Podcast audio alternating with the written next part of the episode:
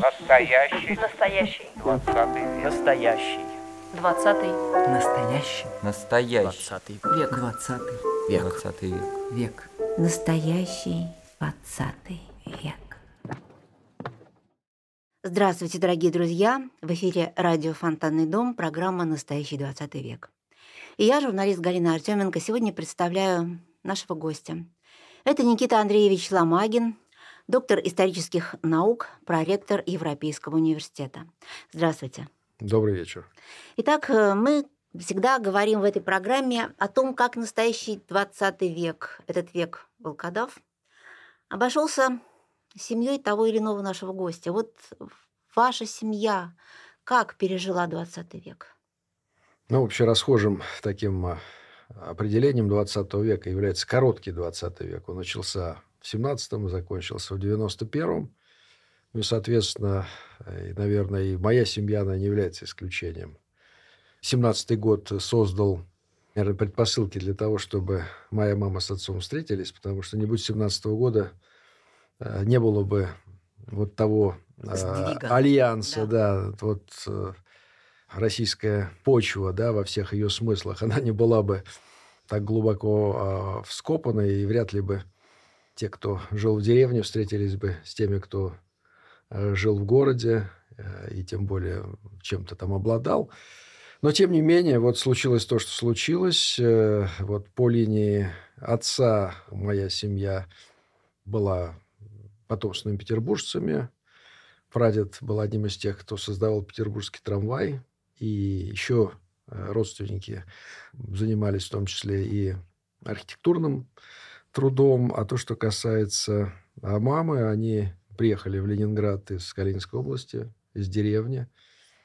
Вот. Ну и, собственно говоря, вот это как раз вот те две линии, которые э, сошлись именно благодаря тому, что а, м, случилась э, революция и так далее. А, соответственно, мои родители вот уже были ленинградцами, да, отец э, потомственно, мама, скажем, во втором поколении, потому что бабушка приехала работать на Балтийском заводе в 30-е годы. Мама родилась в 34-м.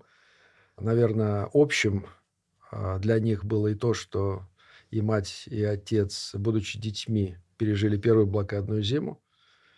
Потом отец э, с моим дедом уехал в Ташкент э, с заводом Кинав, где дед был заместителем директора по научной части. Там они Узбекистану создавали электронную промышленность, а мама с бабушкой и еще двумя детьми бабушки, соответственно, с двумя братьями, младшим и старшим, вот э, им удалось вернуться туда, откуда они уехали в- в 30-е годы. Причем бабушка должна изначально была ехать э, на Северный Кавказ, туда была предназначена эвакуация, но что-то ей подсказало, что так Что далеко туда делать не надо, ехать. е- ехать не надо, да, и вот И это они таким образом избежали крестья- да, крестьянская сметка и вообще Мгм. такой практический ум э, помогли уехать, а потом, опять же, благодаря тому, что ее брат, э, брат моей бабушки был председателем райисполкома, удалось организовать вызов в Ленинград, Ленинград. что было очень э, сложно сделать, и таким образом моя мама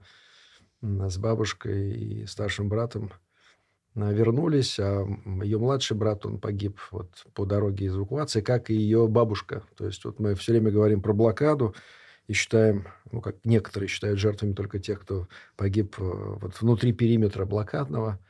Вот, э, опять же, наша семья, она в этом смысле весьма, наверное, показательна. Им удалось пережить, казалось бы, самое сложное. Но вот по дороге в эвакуацию только они пересекли Ладожское озеро, там заболел воспалением легких э, младший брат мамин Юра, пяти лет, и умер. А еще э, вот э, в транспорте умерла бабушка, которой было все 50 лет. Ну вот, то есть э, из, э, соответственно, пятерых трое смогли выжить, а двое погибли.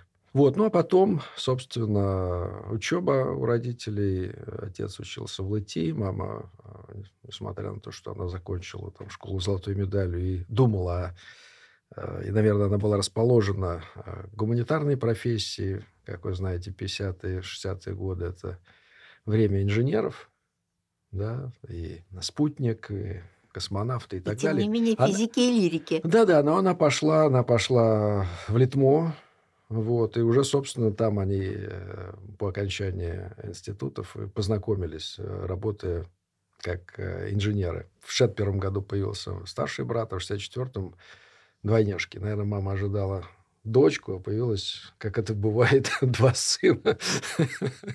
вот. Но, тем не менее, нас... То вы и брат? Мы, да, я и брат. Брат Андрей, и вот мой, естественно, мы очень близкие. Вчера мы мамин день рождения, кстати говоря, отмечали 27 ноября.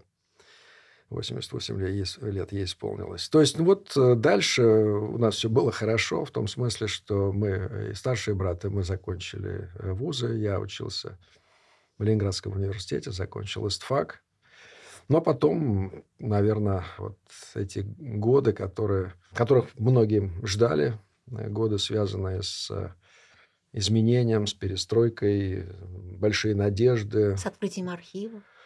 Вы знаете, у меня не было проблем с открытием архивов, э, потому что я был членом партии. Угу. Вот, и э, партийный архив для меня, как историк, он был открыт. Члены партии могли работать в партийном архиве, даже если они не занимались исследовательской работой. Более того, и военные архивы были открыты для меня.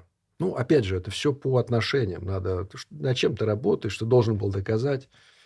У меня диссертация была для служебного пользования, поэтому пиши, что хочешь. В принципе. Все равно, так сказать, публиковать это было нельзя. Ну вот. Тетрадки мои пересылались в первый отдел э, из архивов. Да, и там, значит, после этого я мог их получать, смотреть.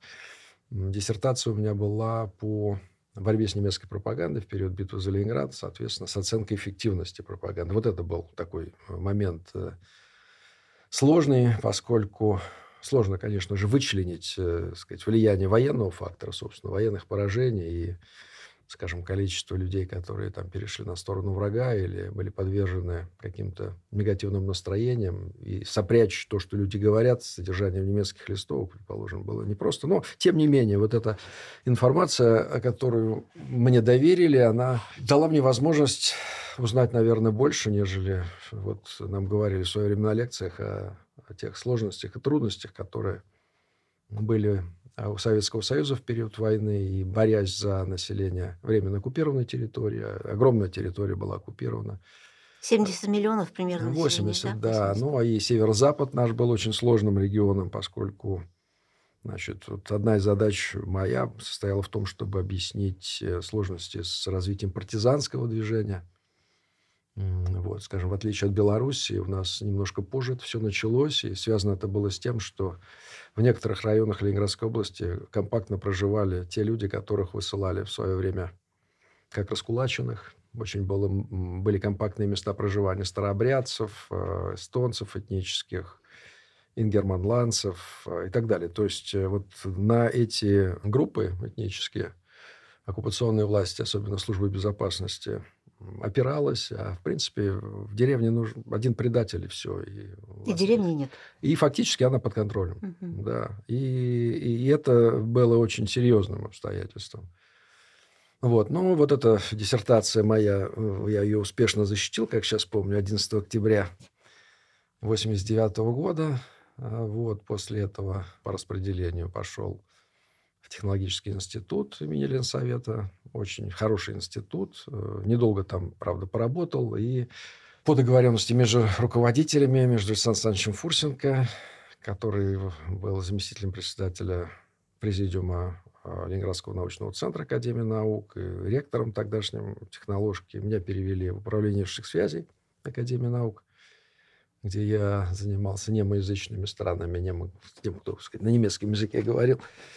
Вот. И это было тоже хорошее время, поскольку конец 80-х, начало 90-х годов, до распада, это период очень интенсивных э, научных обменов. И это было очень интересно. Кстати говоря, тогда была очень одна из интересных встреч, э, когда в Питер приезжал будущий президент Германии. Он возглавлял тогда Конституционный суд, господин Герцог. Вот. И я, и э, одна девушка очень симпатичная, которая сидела напротив меня, нас обоих вот назначили отвечать за прием этого уважаемого господина. Соответственно, с нашей стороны был Анатолий Александрович с Владимиром Владимировичем. Ну Вот. А с нашей стороны, э, а с той стороны были вот эти все уважаемые немцы. Случилось так, что в момент э, общения официальный переводчик, которого попросили переводить, она стушевалась. Она вот... Анатолий Александрович, как вы помните, он любил говорить много, разно, цветасто. И- Да-да-да. и, это очень сложно было поймать вообще Я мыс- помню, мы- да, мысль, помню, мысль, да. говорил. Иногда он анекдоты там Мгм. позволял и так далее. Пару, пару или три, так сказать, вот, э, высказывания Анатолия Александровича, они адекватно переведены не были. И смотрю, генеральный консул, значит, отправляет записку. Дайте другого переводчика. Ну и вот, вот э, моя будущая жена стала переводить с тех пор вот эти все э, встречи. Да, ну вот я- это еще, когда вы говорите, что для меня вот 20 век это не только э, память, э, связанная с войной, э, с блокадой. Бабушка-блокадница, вот то, что я забыл сказать, это вообще, конечно, анекдот. И показывает, ну, вообще убогость, э, ну, мою убогость э, как историка. Я писал диссертацию примерно так, такой же машинки, как у вас показано в этом диссидентском зале. Там Эрика у меня была немецкая машинка. Печатал, я знал, что, значит, я допущен каким-то удивительным документам, а, вот, э, с чувством естественного превосходства. Что-то там творил. У меня был такой огромный рулон, э, эта диссертация. Значит, листы склеивались, чтобы они не потерялись. Но бабушка, она периодически ходила по коридору за мной и все натыкалась на эти э, листочки. И что ты, мол, пишешь? Что ты, внучок, так вот Стараешься. Стараешься, много работаешь, да. Ну, вот я говорю, вот немцы какие сволочи писали, что и то было в городе, и все было в городе, и, и, и так, и сяк, и так далее, и там чуть ли э, кошек едят, и каннибализм и так далее. Ну, говорит, было, говорит, чуть. Съели, да. Вот. То есть бабушка... Бабушка, да, ба- да, вместо того, чтобы просто бабушку спросить, а как было на самом деле, ну, она не говорила. То есть для нее вот эти темы блокадные были очень тяжелыми. Тяжелыми. Вот. И все эти блокадные дни были для нее действительно со слезами. А, Да, не- да, да, не только, не только потому, что как бы ее муж, мой дед, ушел э, э, добровольцем в сентябре, а буквально через два месяца его не стало, да. Но вот и самое главное, что я как впоследствии, как историк, который должен был прежде всего спрашивать очевидцев, да, о том опыте, который у него был, я, в общем, полагался на, прежде всего на письменные источники, на документы, вот, э, которые, безусловно, несли на себе печать тех ведомств, которые их производили. Вот, ну и, собственно, 20 век, перелом, это, конечно же, 91 год.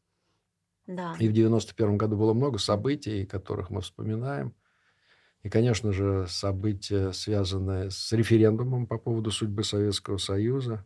Если мне память не изменяет, Анатолий Александрович тогда же, по-моему, организовал референдум по, По поводу э, возвращения. Петербург-Ленинград. Мгм, Я честно да. скажу, я был за Ленинград, потому что немцы свои листовки писали населением Петербурга.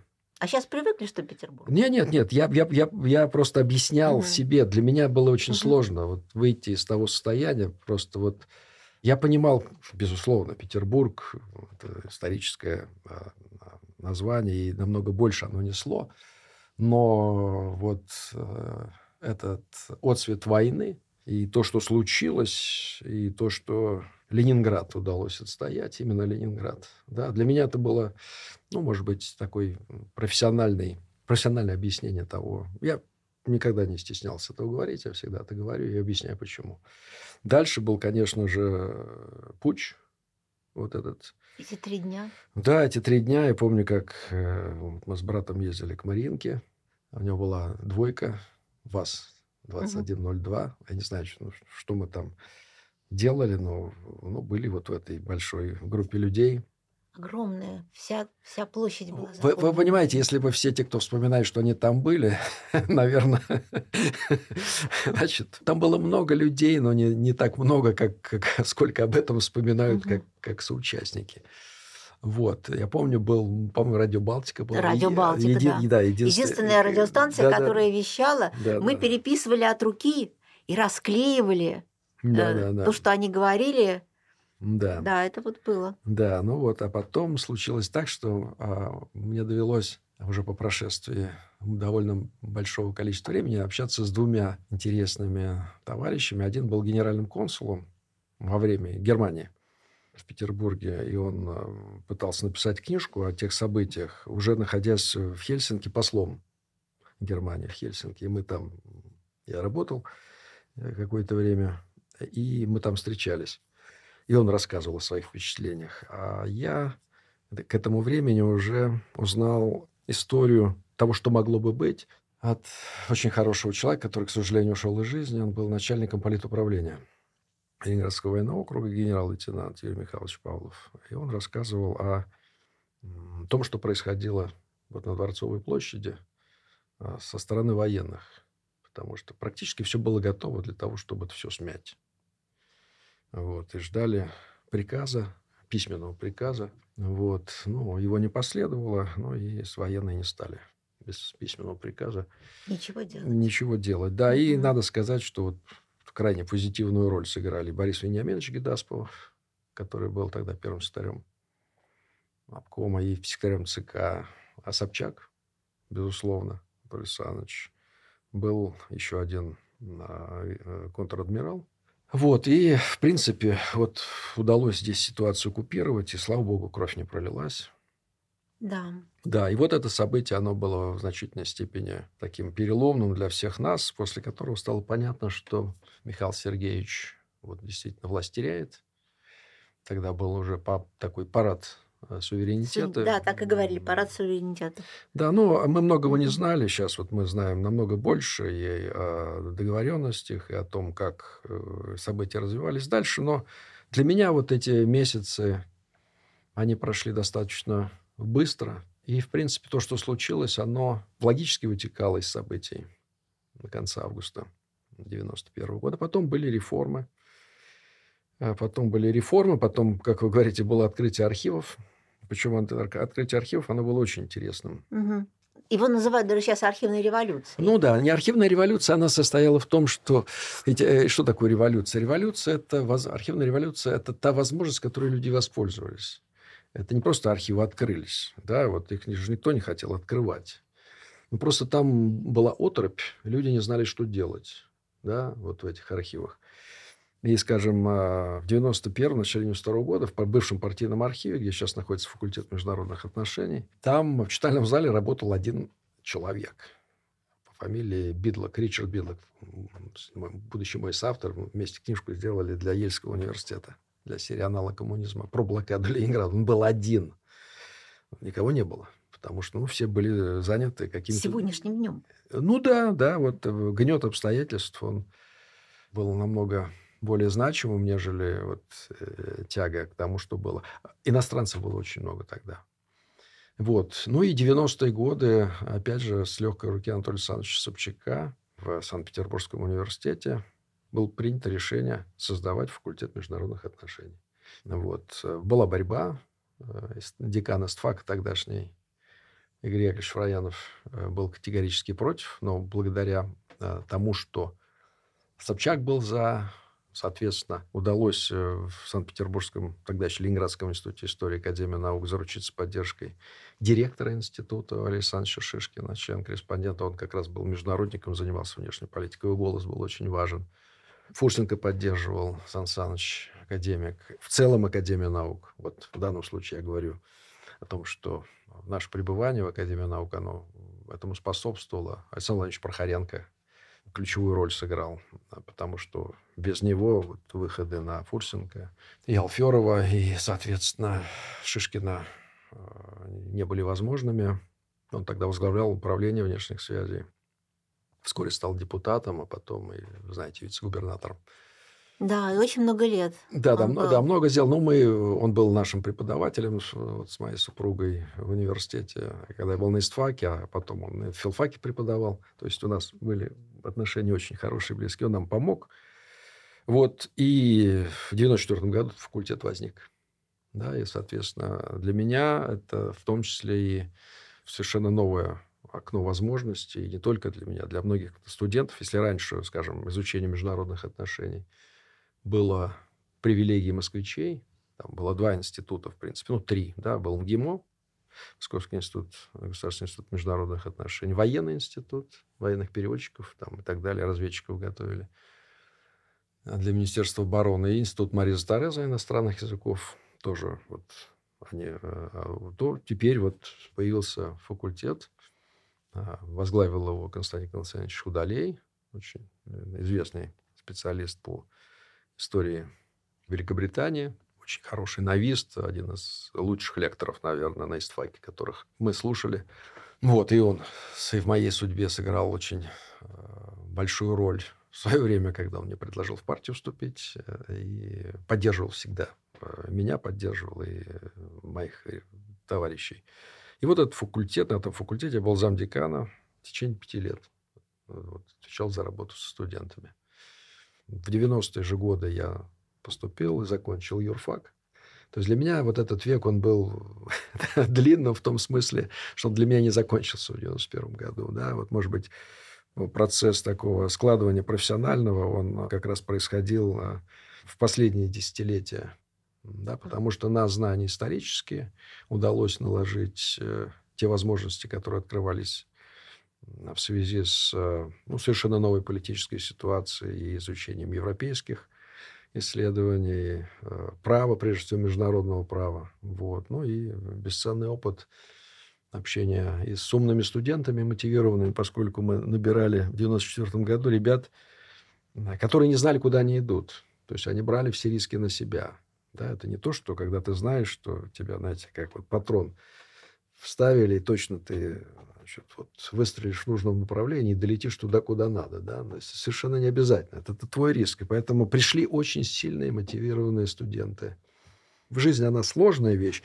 Не все развивается так, как ты хочешь. Вот в 99 году я оттуда ушел, перешел на экономический факультет. И вот э, с этим факультетом до сих пор моя жизнь э, в значительной степени связана. С кафедрой мировой экономики, с э, очень умными, интеллигентными, приятными людьми. В профессиональном плане, вот мой 20 век, он был очень длинным, интересным. И, безусловно, он был связан, наверное, с такой категорией, как надежда. Да, спасибо большое о хорошем времени, о надежде. Это очень важные слова.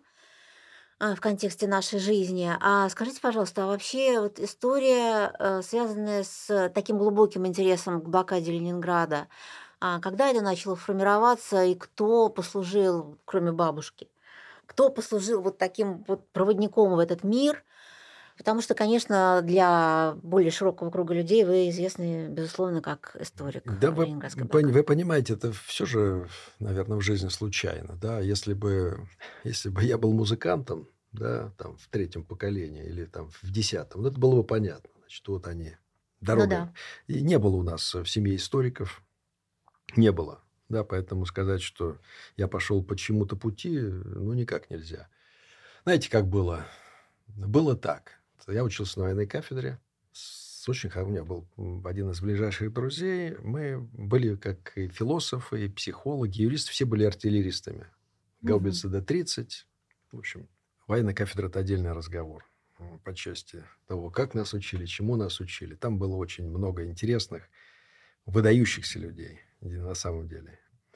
Вот. Но в какой-то момент э, мой приятель говорит, слушай, ну, нас так много здесь, вот, которые занимаются этой гаубицей. Давай лучше, вот, есть же военный перевод.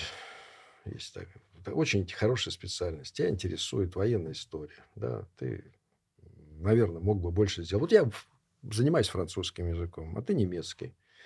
Я попробую. Он попробовал, он перевелся из артиллеристов в военные переводчики. Впоследствии, так сказать, пошел по этой стезе.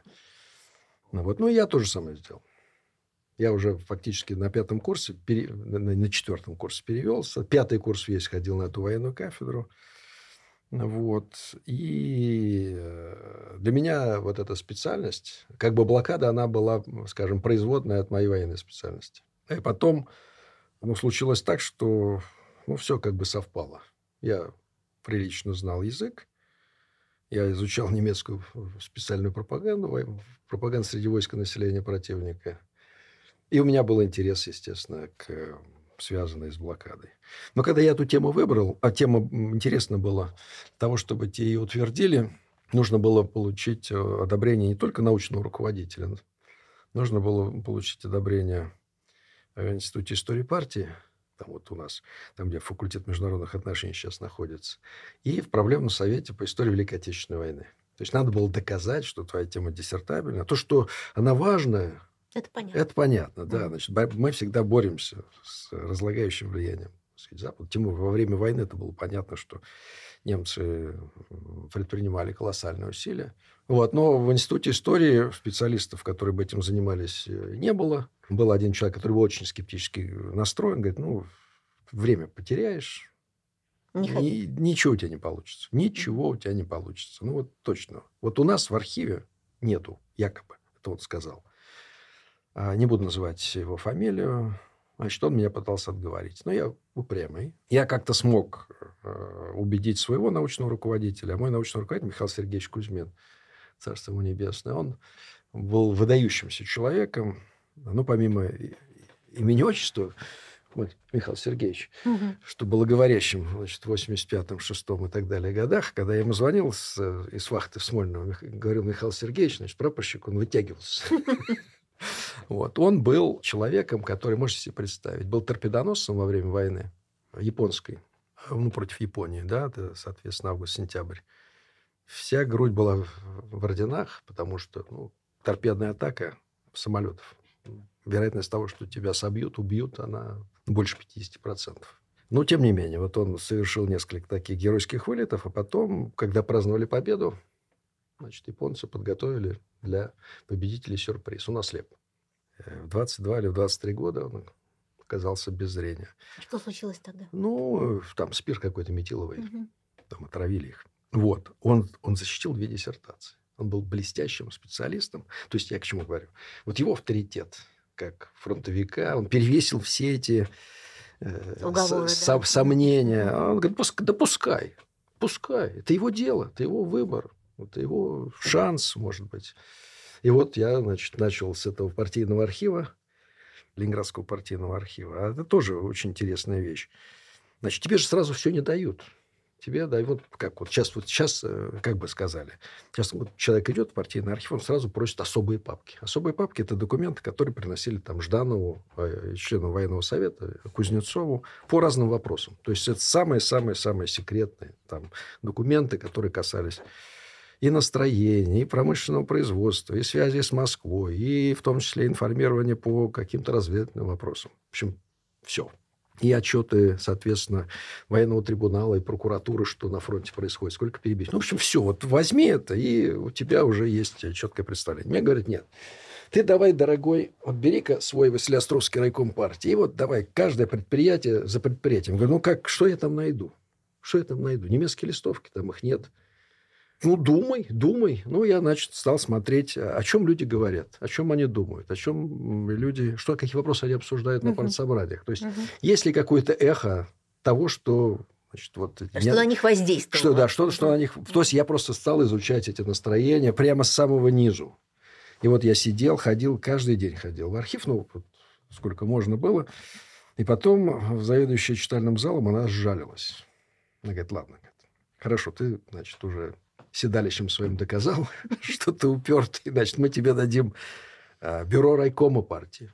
Это выше. Там, да, да, да, да. Значит, я, значит, бюро райкома. И так, и вот слой за слоем.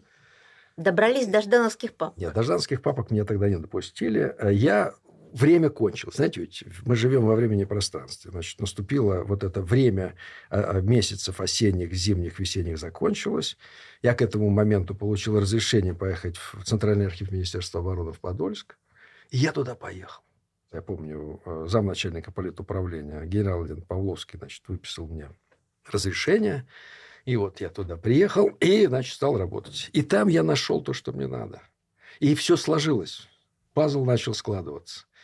Значит, у меня были материалы политуправления Ленинградского фронта, тех а, учреждений, которые находились в Ленинграде у меня появилась возможность а, сравнивать какие-то вещи, ну и так далее. И это, это, это была чрезвычайно интересная вещь. Потом в ЦГА, тогда это был архив а, Октябрьской революции соцстроительства, а, мне дали, опять же, материалы немецких газет на русском языке, которые сдавались на оккупированной территории. территории да. и э, материалы службы безопасности СД местных отделений. Вот самая-самая низовая часть. Значит, как они работали, как, какие были настроения, как люди смотрели немецкие фильмы, какова была реакция. Ну, в основном антисемитского содержания, а не фильмы. Ну, интересно было. Значит, я, ведь, значит, до меня смотрели представители Комитета госбезопасности, они составляли справку на предмет э, коллаборантов, mm-hmm. так называемые флейты, и Генеральную прокуратуру. Все, значит, я был третьим в этом списке. Значит, слепые, там, четвертый или третий экземпляр, вот как вы, у вас, опять же, диссидентские вот эти, сколько mm-hmm. можно... Четвертая копия. Да, да, да. Ну, тем не менее, это, это, вот тут немецкий язык мне очень понадобился, да. И дальше следующий был такой интересный момент. Это особый архив Москвы, водного стадиона. Это немецкие документы, которые мы захватили. Большую и большую часть взяли американцы, но нам тоже досталось. Вот помните, да, в 17 мгновений весны, да, это, значит, да. вот, характер нордический. Вот, вот это оттуда. Нордический стойкий. Да, Юлиан Семенов же оттуда это брал. Его э, тесть был э, первым заместителем председателя Комитета госбезопасности. И вот, вот эти папки, они на самом деле, э, ну, ясно, что там не, не, не вот фон Штирлиц, да, хотя, а, а другие персонажи. И там, значит, я нашел все материалы, которые связаны о настроениях о, значит, соответственно, положении на оккупированной территории и в Ленинграде. Ну, в значительной части. И вот пазл сложился. Значит, вот есть э, э, немцы, их пропаганда, есть образцы пропагандистских материалов, листовок, э, газет, радиопередач. Да, есть материалы политорганов о том, как бороться с немецкой пропагандой, с примерами. Есть данные военной цензуры – что люди пишут, есть политдонесения о настроениях, и то же самое город. Вот. И, в принципе, чего не хватало? Не хватало архива Большого дома. Вот я, последняя моя фраза была в диссертации такая, что значит, ну, задача, которую я перед собой поставил, я решил. Она называлась «Борьба Ленинградской партийной организации, политорганов армии и флота с подрывной пропагандой противника вперед битву за Ленинград». Ну, соответственно, все, что надо, я сделал. А вот э, дальше уже, это уже в 90-е годы, случилось так, что вот, э, появилась у меня возможность и в Америке добрать необходимый материал по немецкой пропаганде, по военной разведке.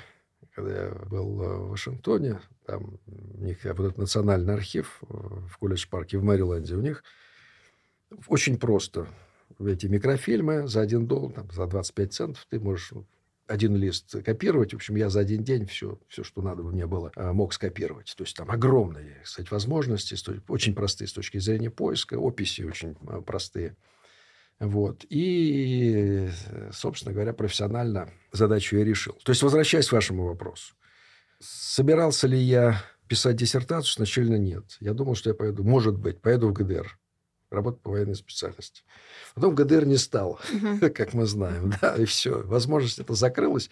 Но было очень мне самому интересно попытаться вот, применить те знания, которые у меня были вот, к нашей ленинградской проблематике. И мне кажется, это получилось. Да, это получилось. Да. Это получилось. Я вам говорю, как ваш читатель. Да. Как ваш читатель и человек, э, который благодаря вам во многом, вот этот интерес к блокаде у меня как раз и возник. Вам, э, Ярову, Полине Борсковой. Так что спасибо вам за это. А скажите, вот э, если говорить о блокаде э, с точки зрения того, что вокруг блокады все равно даже сейчас, и мне кажется, еще больше различных мифов. А были ли такие случаи вот в вашей практике, в вашем изучении, когда вдруг какое-то событие, которое казалось бы сплошной миф, ну вот такого быть не может, были на самом деле? Ну, были, конечно, были. Да много, понимаете. О, вы знаете, у нас был такой очень хороший тестфаки профессор Абрам Давыдович Столер. И он его там периодически сыпал всякими разными афоризмами латинскими. Угу. Да, и у нас еще был, представляете, латинский, латинский, язык. латинский язык нас да, учил один товарищ. А вот, наверное, а, два источника мудрости а, в этой части они мне помогли. Причем один вот этот товарищ, который латынь нас э, э, преподавал, угу. он говорит, что я преподаю по мичиганскому методу. Ну, очень сложно было сказать, что такое мичиганский метод. Но, можете себе представить, в 95 году я поехал в школу права в Мичиган. Там я... Вот, пути Господни неисповедимы. И, значит, оба, и Столер, и этот там, преподаватель, он говорил, что игнорантия, но у нас аргумент. А незнание не есть доказательство. То есть то, что ты не знаешь, ты не можешь утверждать, что этого не было. У меня был грех. Да? В общем, одна дама из э, журналистов вот говорила про мифы. Вот говорили, что там в Ленинград завозили кошек. Мгм. Кошек завозили. Ну, вот я... Да, из, из Ярославля, типа, целый Ну, вагон. м, а, Из Новосибирска. Из- я сейчас скажу, откуда а, завозили, из Тюмени. По крайней мере, там даже памятник стоит. Мгм. Да, и я, значит, памятник золотой кошки там видел. На самом деле так оно и было. И что было, что произошло? Мы знаем, что осенью, зимой, осенью уже 41 года кошек не стало. Съели просто. Вот. А проблема больших городов и Ленинграда, и Москвы еще до войны. Это, Это о- крысы. обилие крыс. И одно из постановлений Совнаркома весны с 41 года, еще до войны, а, о дератизации столицы. И должны были это начать, э, собственно, в сентябре. И очень много продовольствия, оно портилось из-за крыс. На самом деле. И, значит, вот разные меры принимались для того, чтобы с этими крысами бороться. И было принято решение завести сюда тысячу кошек. Тысячу. Завезли больше. да. Еще до войны. Нет, не после войны. Ага. Э, Не, не после войны, а во время войны, во время блокады. Сюда завозили кошек для того, чтобы бороться с крысами, потому что ну, вот другие способы, э, они не давали э, необходимого результата. Вот, скажем, мы заложили НЗ в 1942 году по проверке управления наркомата внутренних дел, ну, выборочные проверки, естественно, все проверить было нельзя, до 10% было повреждено, да, вот э, крысами. И надо было что-то делать. И как, как с этим бороться? Ну, вот природа придумала вот на каждую такую... Крысу свою кошку. Да, То да. есть получается, что Вот- этот вот- вагон кошачий не миф. Вот не миф, нет, не миф. Их привозили, да, привозили. Знаете, было, понимаете, мифы же они разные. Они, они по-разному и создавались, и имеют разную такую, скажем, идеологическую нагрузку. Ну, вот говорили о том, что вот у нас... э, Это, это правда. Была иерархия потребления, там, значит, вот, что были ученые, которым давали больше, чем они заслуживали, что вот они там мало чего делали. Знаете, вот я сейчас работаю над э, фондом военного отдела, и при военном отделе была создана комиссия по изобретениям, техническим изобретениям оборонного характера. Вот за первые шесть месяцев войны две с половиной тысячи предложений. Представляете, город, из города эвакуируются предприятия, нарушаются традиционные Связи эти, технологические да. цепочки, там много чего происходит. И нужно, а бороться надо. Боеприпасы нужны. Нужно вот из того, что есть, э, создавать э, снаряды, нужно упрощать технологические процессы, нужно отстрелять. Это люди делают. Это люди делают. И вот я действительно понимаю, что мы об этом мало говорили. У нас вот есть э, несколько вот таких, знаете, хрестоматийных вещей. Там придумали пищевую целлюлозу, придумали заменители крови, а, витамин С. Витамины, да, да, да-да-да. да. Ну, ну, может быть, там... А на самом деле очень много было сделано. Может быть, конечно же, воображение нынешнего там, читателя, слушателя это и не впечатляет, так сказать, с точки зрения там, создания каких-то реактивных самолетов. А на чем немцы там, предположим, в других условиях, не в условиях блокады и абсолютного Мгм. голода или, так сказать, э, холода и так далее, и, и постоянных бомбежек делали. Но вот, вот люди работают, работают по заказам военного совета. И более того, то, что делается, оно потом через э, наркомат обороны, через генерал-полковника в будущем маршал артиллерии Воронова, оно тиражируется по другим фронтам. Вот эти упрощенные э, какие-то технологии, которые здесь были уже отработаны да, и ну, очень много интересного и по созданию снарядов, и по созданию защиты для людей. Можете, вот эти бронежилеты, например, да, там еще в, э, летом 41 года один военврач э, говорил о необходимости создания. А в 43 году их уже сделали другие в массовое производство. Понимаете, мы об этом тоже мало знаем, мало говорим. Мы обычно там значит, особенно в начале 90-х, там трупами завалили и так далее, Мгм, что мгм. там, а, и не думали. По-разному относились командующие, по-разному относились к тому, что нужно делать и какие задания давать этим ученым. Вот, это, это важная вещь. Это вот одно то, что мы мало знаем о блокаде. Вот совсем недавно были лекции в Европейском университете Андрея Рябкова. Да. Да, да, да. И Про- вот, э, промышленность, Да, да, да. про промышленность. И вот это та вообще поле непаханное, о чем можно говорить. И Андрей, наверное, сейчас один из самых лучших специалистов. Да, безусловно. Понимаете, вот хуже всего, когда что-то начинает бронзоветь. Мгм. Вот да- должна быть дискуссия. Э, Должны публиковаться массивы документов. Ясно, что не документы ради документов, да. Но, опять же, вот буквально в этом году да, закончилась э, публикация решения Бюро обкома и горкома партии. Да, вот, э, большая группа коллег, которые возглавляли Михаил Ильич Ходяков, Кирилл Анатольевич Болдовский и Геннадий Леонидович Соболев, плюс их аспиранты, помощники, они издали четыре тома документов. Представляете, у нас мы писали до сих пор блокаду, не имея этих документов. Сейчас они готовят э, решение военного совета. Да, там будут Ленинградский фронт, се- Северного, потом Ленинградского фронта. Там будет изъятие, насколько я понимаю, там не, не все удалось на- найти, можете себе представить. Но это ключевой орган принятия решений. А мы не знаем, какие были решения. Мы рассуждаем о том, что здесь произошло. Ну, ничего просто так не, не- ну, не происходит. Особенно, если речь идет о каких-то вещах, связанных э, с э, вопросами управления, да, с вопросами власти. И только, только сейчас э, у нас появляется возможность осмыслить вот этот комплекс источников как некий, не знаю, как, как совокупность большую, да, которая проливает свет на многие вопросы. Недавно были опубликованы материалы Ленгорасполкома и стенограммы. Мы видим, что там не только есть имена у руководителей, но эти люди говорят. А речь, она очень много говорит про человека. Да, Тем более стенограмма это фактически дословно. да, да, да, там даже можно увидеть и эмоцию. У нас э, э, историки вносят эмоцию, да, вот э, история это политика, опрокинутая в прошлое. Вот какую эмоцию нам надо внести? Вот мы сейчас вот делаем такую эмфазу. А ты можешь посмотреть, как тогда люди к этому относились. И на самом деле очень многие э, сюжеты, опять же, надо переосмысливать. Просто я своим студентам говорю, ребят, посмотрите «Ленинградскую правду», газету. Вот за э, сентябрь 1941 года. Вы, вам, вы думаете, что все было запрещено, цензура. Но там идет дискуссия.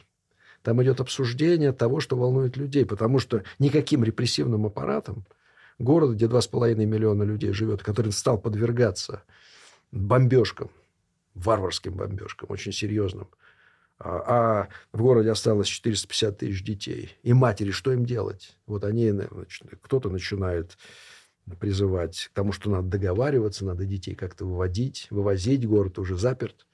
И начинается дискуссия в, в газете о том вообще, что можно и нужно делать. По вопросам антисемитизма начинается дискуссия. Да, то есть это чрезвычайно важный источник. Вот нам кажется, что надо где-то вот в каком-то архиве, вот есть какая-то секретная полка, вот тебе достанут документы, вот там будет вся правда. Нет. Работа историка, ремесло как раз и состоит в, в сопряжении. Открытых источников. И в том, числе, от, да, в том числе и открытых источников. Они, вот, кажется, что они уже исчерпаны, их потенциал исчерпан. На самом деле нет. А, скажите, пожалуйста, вот совсем недавно было решение городского суда о признании э, блокады геноцидом. В чем э, плюс э, такого решения, на ваш взгляд? Потому что там действительно была названа цифра потерь. Ведь раньше все-таки была ну, такая каноническая цифра 632 тысячи, кажется, да? Вот. Не, понимаете, ну, понятие геноцида с цифрой, оно никак не связано. Или оно косвенно связано. Геноцид – это определенная политика, связанная с уничтожением. С уничтожением. С уничтожением. Вот что удалось установить. И я выступал в суде в качестве эксперта. Вот, и немецкие документы показывают, что они хотели уничтожить население. Они хотели, была издан, издана совокупность приказов, то есть было приготовление к преступлению, была его реализация. Немцы отслеживали, как этот приказ реализуется. Была проверка того, как не только на уровне группы армии «Север», но и в дивизиях приказ по уничтожению выполняется. Да? Там же речь шла о том, что любая попытка выхода из города населения... Это, там, да, да, открытие огня. Да-да-да, причем речь идет не о военных, не о комбатантах, угу. а о гражданских, Граждан. детях, стариках, женщинах и так далее. Открывать да, сначала предупредительный огонь, а потом на поражение. Да. Значит, встал Финский залив в колючей проволокой. значит, вот, с тем, чтобы э, население не могло выходить. А дальше э, поездки на командование группы армии «Север», 58-го корпуса в дивизии, готовы ли они выполнять приказ. Встречи с офицером. Да, готовы. Да, готовы. Ну и потом, э, собственно, разведсводки. Они знали о том, что здесь происходит. Знали, что голод начался, народ стал вымирать. И это все фиксируется. Да? И вот в уголовном праве что важно? Да? Вот эти все стадии. Приготовление к преступлению. Сначала вы э, Умысел. Умысел, да, приготовление, реализация преступления и последствия. Мгм. В данном случае погибло 650 тысяч человек или 850 тысяч. Не имеет значения. Не имеет значения. То есть, ну, в любом случае, ну, смотрите, вот я говорю, на мой взгляд, четверть населения погибло или треть. Погибло вследствие голода. Это установлено. Голода. Да, есть документы, и это доказано. Безусловно, последствия блокады, еще раз, вот я начал со своей семьи, да, вот в нашей семье, да, вот, по крайней мере, по маминой линии из пятерых, переживших блокаду, в живых осталось трое. Двое погибли. Ну, я, если еще добавить к этому деда моего, который погиб на фронте, то есть половина. Ну, он же тоже жертва блокады, фактически. Хотя он и комбатант. Но э, в квалификации абсолютно правильная, э, на мой взгляд. Немцы сами об этом говорили, немецкие историки. Я много раз цитирую Йорга Гансенмюллера, который в своей книжке про стратегии период битвы за Ленинград э, квалифицировал это. Ну, не, не юрист, но это несложно сделать. Есть Да, книга по- переведена на русский. Да, да, есть, Я ее купила, прочла. да, есть определение этого Да. геноцида, да. Ну, и мне кажется, что это абсолютно корректное решение. Ну, что будет дальше, вопрос. Ну, по крайней мере, юридическая оценка дана. И мне кажется, что в этом... Почему см- так поздно? Ну, что значит поздно? Почему так поздно? Почему сейчас? Ну, щадили мы немцев. Щадили щадили. Думали, что, по всей видимости, что Германия, как э, ключевая страна Европейского Союза, которая помнит о том, что такое нацизм, и что они сделали, все-таки заставит их ну, думать, наверное, о том, что а, происходит э, в государствах на постсоветском пространстве. Вот. Ну, часть немцев считает, что к ним это не- никак не относится, что они уже там всем за все заплатили и, и так далее. Но вот не так. Это не так. Э, Это неправильно. И, понимаете, э, с одной стороны. С другой стороны, ведь э, те трибуналы, которые были после войны, ну, не хочу сказать, что они там на скорую руку были проведены, но действительно далеко не все документы были собраны. И ленинградский случай, он был в общем потоке. Отдельно он не рассматривался. Он не рассматривался, там, э, суд начался там, осенью, а только 19 февраля впервые была возможность у нашего представителя обвинения Смирнова, кстати, ленинградца, значит, рассказать о нем. Ну и причем очень фрагментарно, хотя коллекция по Ленинграду была Это собрана... 40... Шестой год. 46-й год. 46 год. Да, ну, видите, мало, мало удалось. А Мы только сейчас, ну, смотрите, я перевел эти документы немецкие на русский язык. В 99 году, 99-2000 год, вот они стояли, стал их публиковать. Мы сами узнали про то, что немцы планировали. Вот э, не э, по... У нас что было? У нас было решение, был приказ 21 сентября 41 года. Еще там один какой-то приказ. Причем они были абсолютно второстепенными. Вот. А вот этой логики того, что немцы хотели сделать, и как они это делали, да, э- э- это, это было сделано несколько позже. То есть мы сами в этом не, не проявляли э, и, настойчивости, и активности. Нам казалось, что мы это все преодолели уже с немцами. А потом выяснилось, нет. Надо вещи вот какие-то доводить до конца. То же самое касается наших отношений с и румынами, и венграми, которые участвовали в разного рода безобразиях на оккупированной территории. Поскольку они были в Варшавском договоре и в Север, ну, мы тоже их щадили. Мгм. Мы не говорили ничего про Хатынь, которую со- сожгли украинские националисты ради дружбы. Вот. Практически ничего не говорили про то, что происходило на оккупированной территории, участие представителей других э, наций, национальностей. Ну и у нас тоже было довольно много предателей, чем мы будем говорить. Русский народ не только героев дал, да, и было, было разное.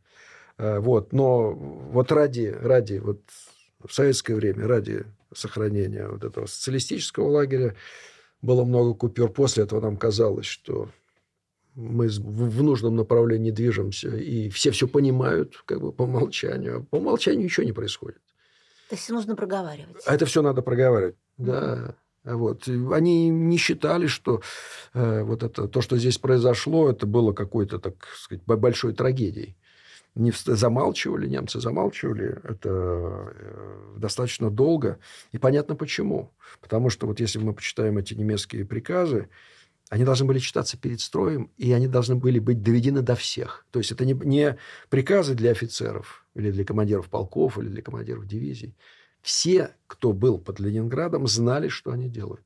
Они знали, они в этом смысле были соучастниками. Понимаете, когда мы говорим про геноцид и говорим про ответственность, да, ну да, ясно, что те, кто э, все это делал, их уже нет. Но вот э, ответственность за то, что происходило, она падает не только лишь там условно на Гальдера, фон Леба, там Гитлера, там Клефеля, значит, командиров дивизии, который тут находился, но и рядовых.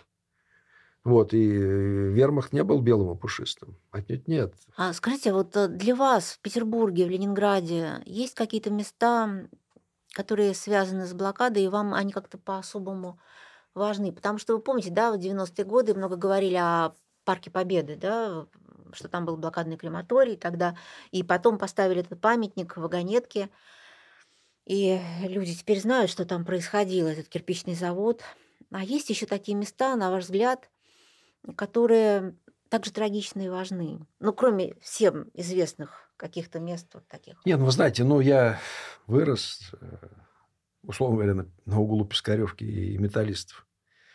И в школу ездил спортивную, где я учился, по Пискаревскому проспекту. И для меня, конечно, Пискаревское кладбище – это главное. Да. Все кладбища. Смоленское, Богословское, Большеухтинское. Все кладбища. Вот. Пытался найти место, где дед погиб.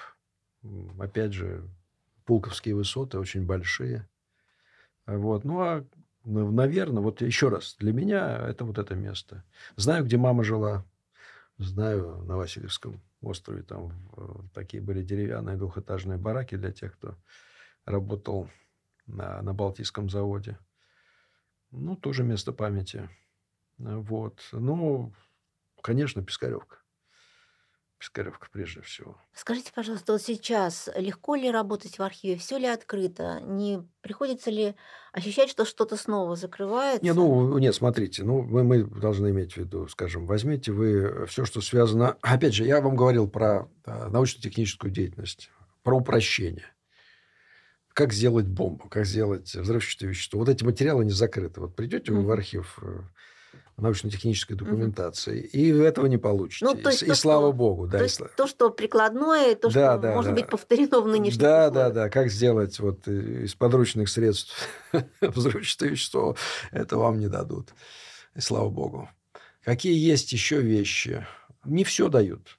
Не все. Даже вот э, я заказываю дела, причем там написано, что материал передан в спецхран. Это значит, что документы прошли через комиссию по рассекречиванию, но товарищи, которые входят в эту комиссию, представляют уважаемое ведомство, они не сочли возможным и нужным эти документы передавать. То есть, ну, есть, есть определенные ограничения. Ограничения могут и должны быть. Они могут быть связаны с персональными данными. Но прежде всего вот с тем, что касается научно-технической информации, мне кажется. Угу. Вот. Есть огромное количество данных, которые вот пожалуйста, иди в архив и, и получай. Ясно, что в любом ведомственном архиве работать сложнее, нежели вот в обычных архивах. В целом, сейчас вот в Петербурге сложилась такая ситуация, что тем, кто занимается историей, в частности, в целом и историей блокады в частности, повезло. Архивный комитет оказывает всяческую поддержку. Они даже придумали такую вещь, как э, возможность работы вечером для историков. потому что они понимают, что многие историки, преподаватели, они не работают только в академических учреждениях. То есть, ну, в общем, идут навстречу максимально.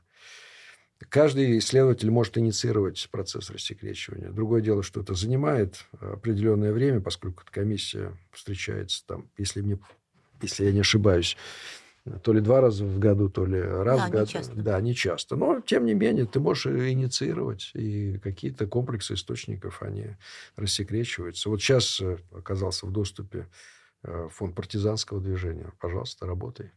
Нет, то и процесс идет, и многие документы оцифровываются.